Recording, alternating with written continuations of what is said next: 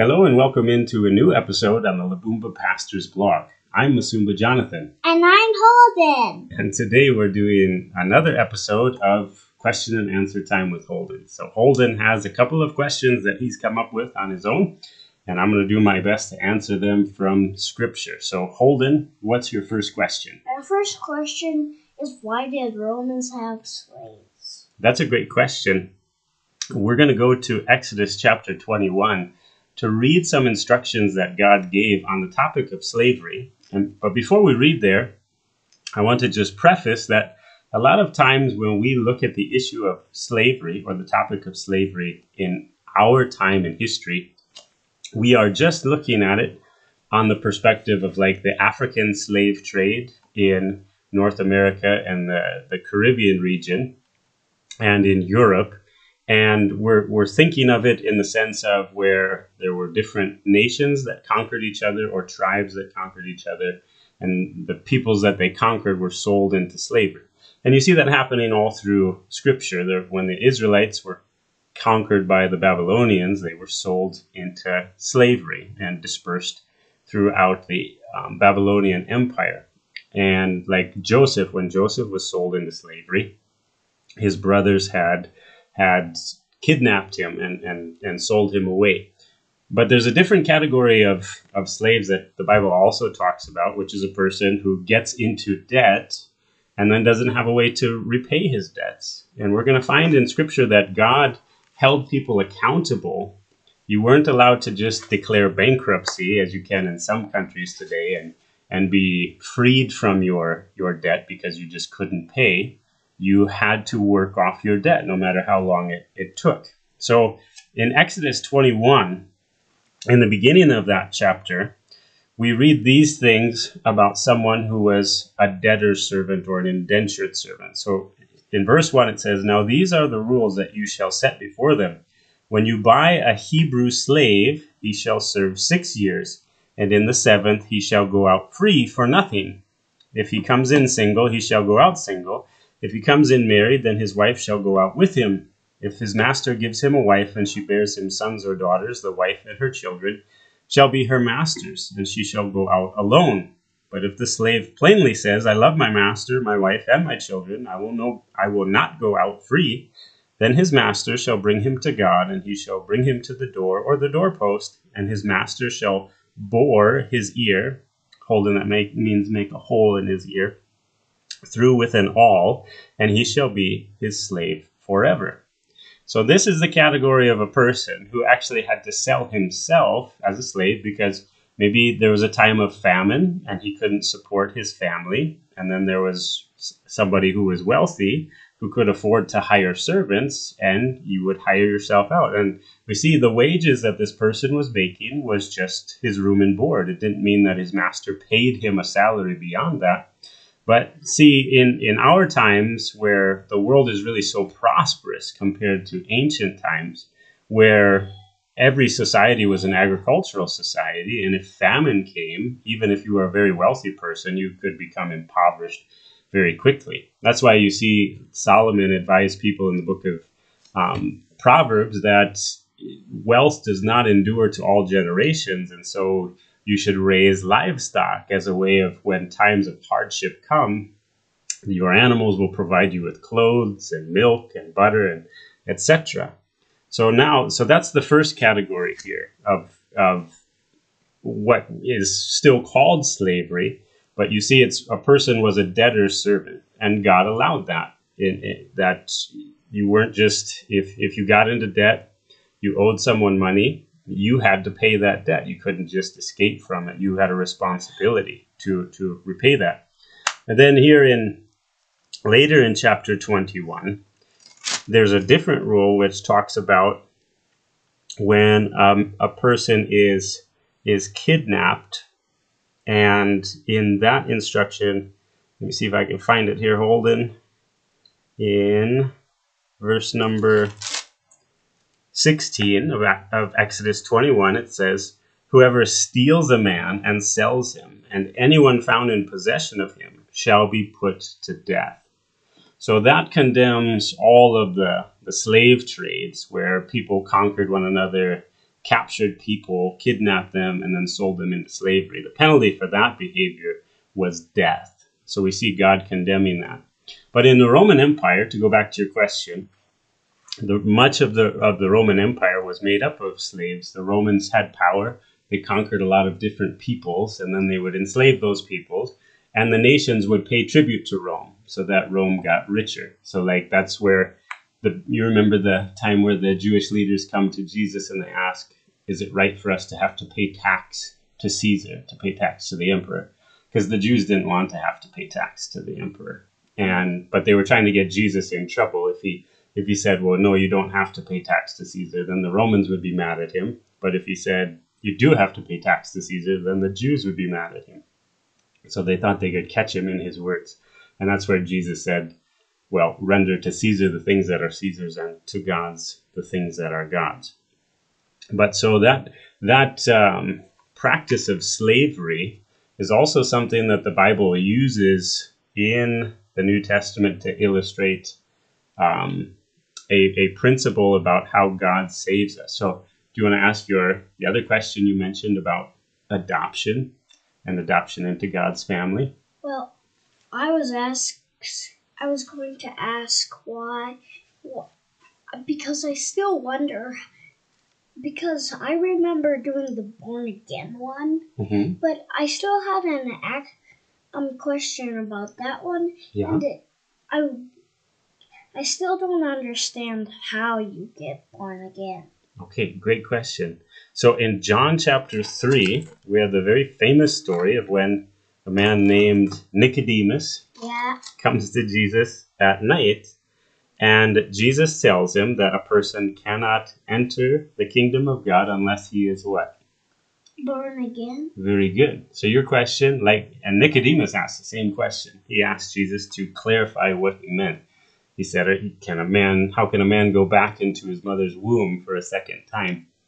And Jesus clarifies to him, saying in verse five, "I say to you, unless one is born of water and the Spirit, he cannot enter the kingdom of God. That which is born of the flesh is flesh, and that which is born of the Spirit is spirit." Do not marvel that I said to you, You must be born again.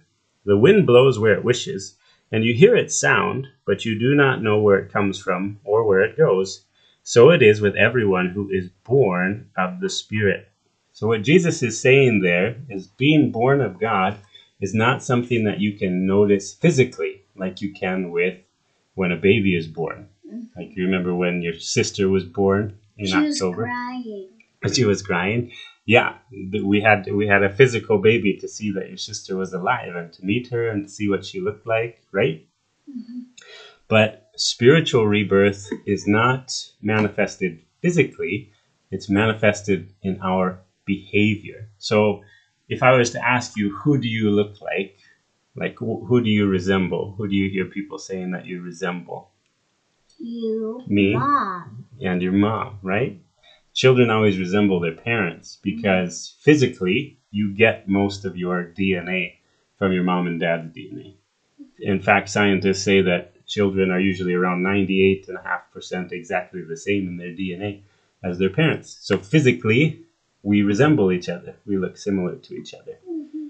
But in John chapter 8, when Jesus was speaking to the crowds, do you remember who he said our Father is when we are first born? Do you remember that story?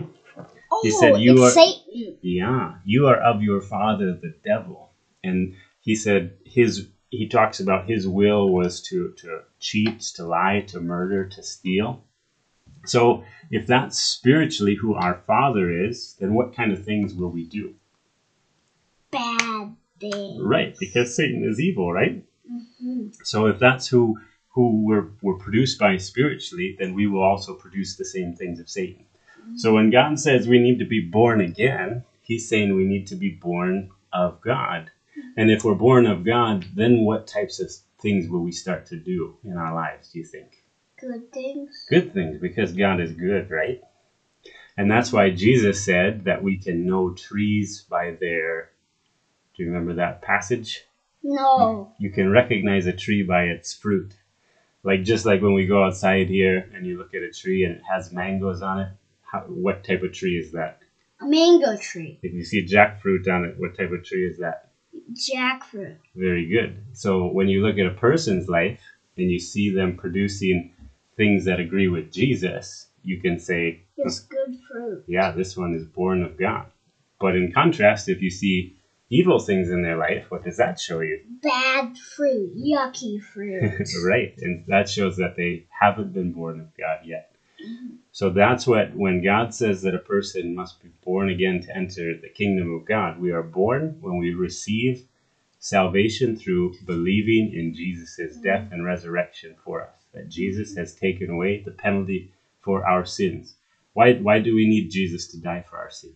um, because because he was taking away all of our punishment. That's right. We deserve to be punished, right? Mm-hmm. Because we've sinned. And the Bible says sinning makes you fall short of God's glory. Mm-hmm. And since God is just, he has there has to be punishment for our sin. He can't just say, "Oh, I'm going to ignore your sin and not deal with your sin." Someone had to be punished for our sin. But we needed a perfect lamb to take away our sin. So that's why God sent Jesus into the world. So, Daddy, Uh-huh. I had four questions. You've answered two of them. Okay, let's So- do. We're we're almost out of time, so ask ask your third question. We'll stop there. Okay, and okay, so my second question, my third question is Mhm. about adoption. Okay. And why Mhm.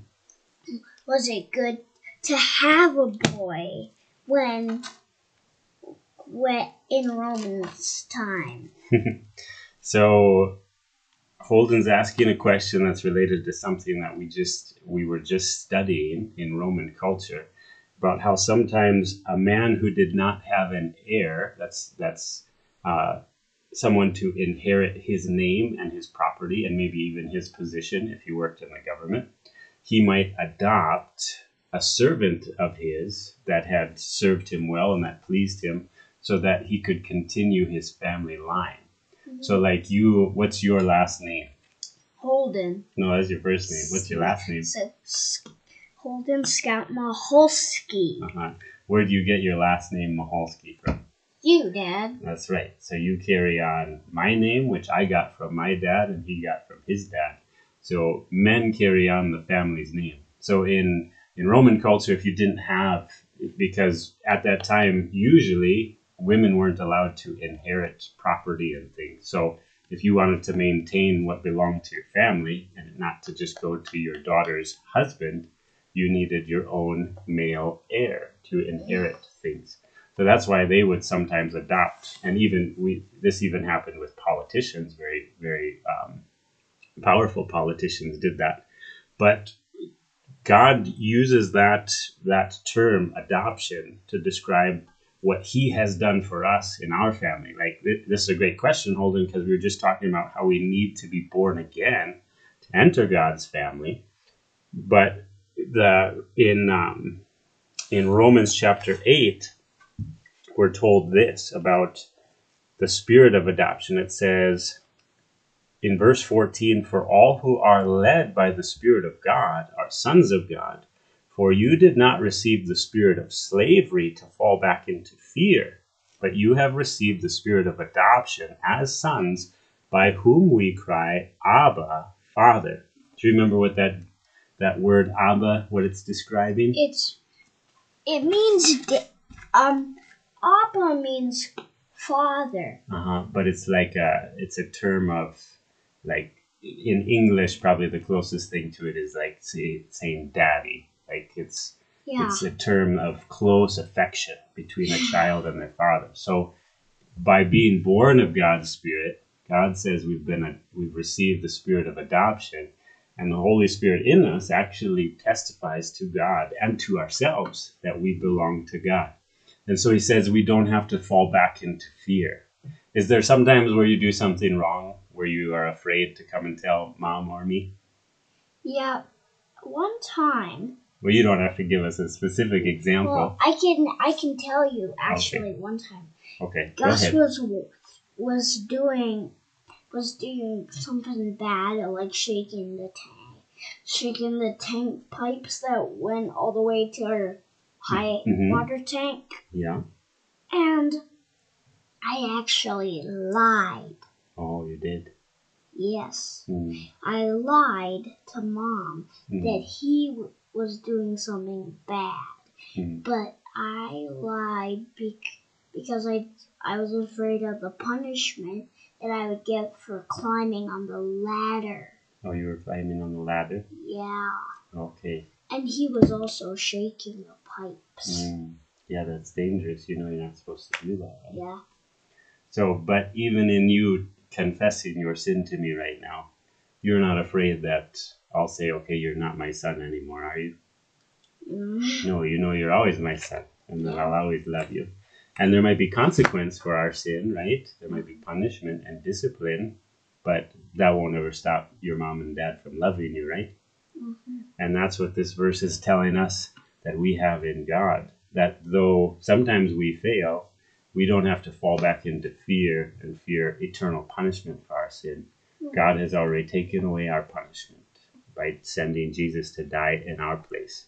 So we are free and we are children of God forever. That's a wonderful truth, isn't that? Mhm. hmm Okay, that's that's all we have time for today. Mhm. So how do we how do I usually finish each each lesson? What do I say? Um, God bless you all. Very good.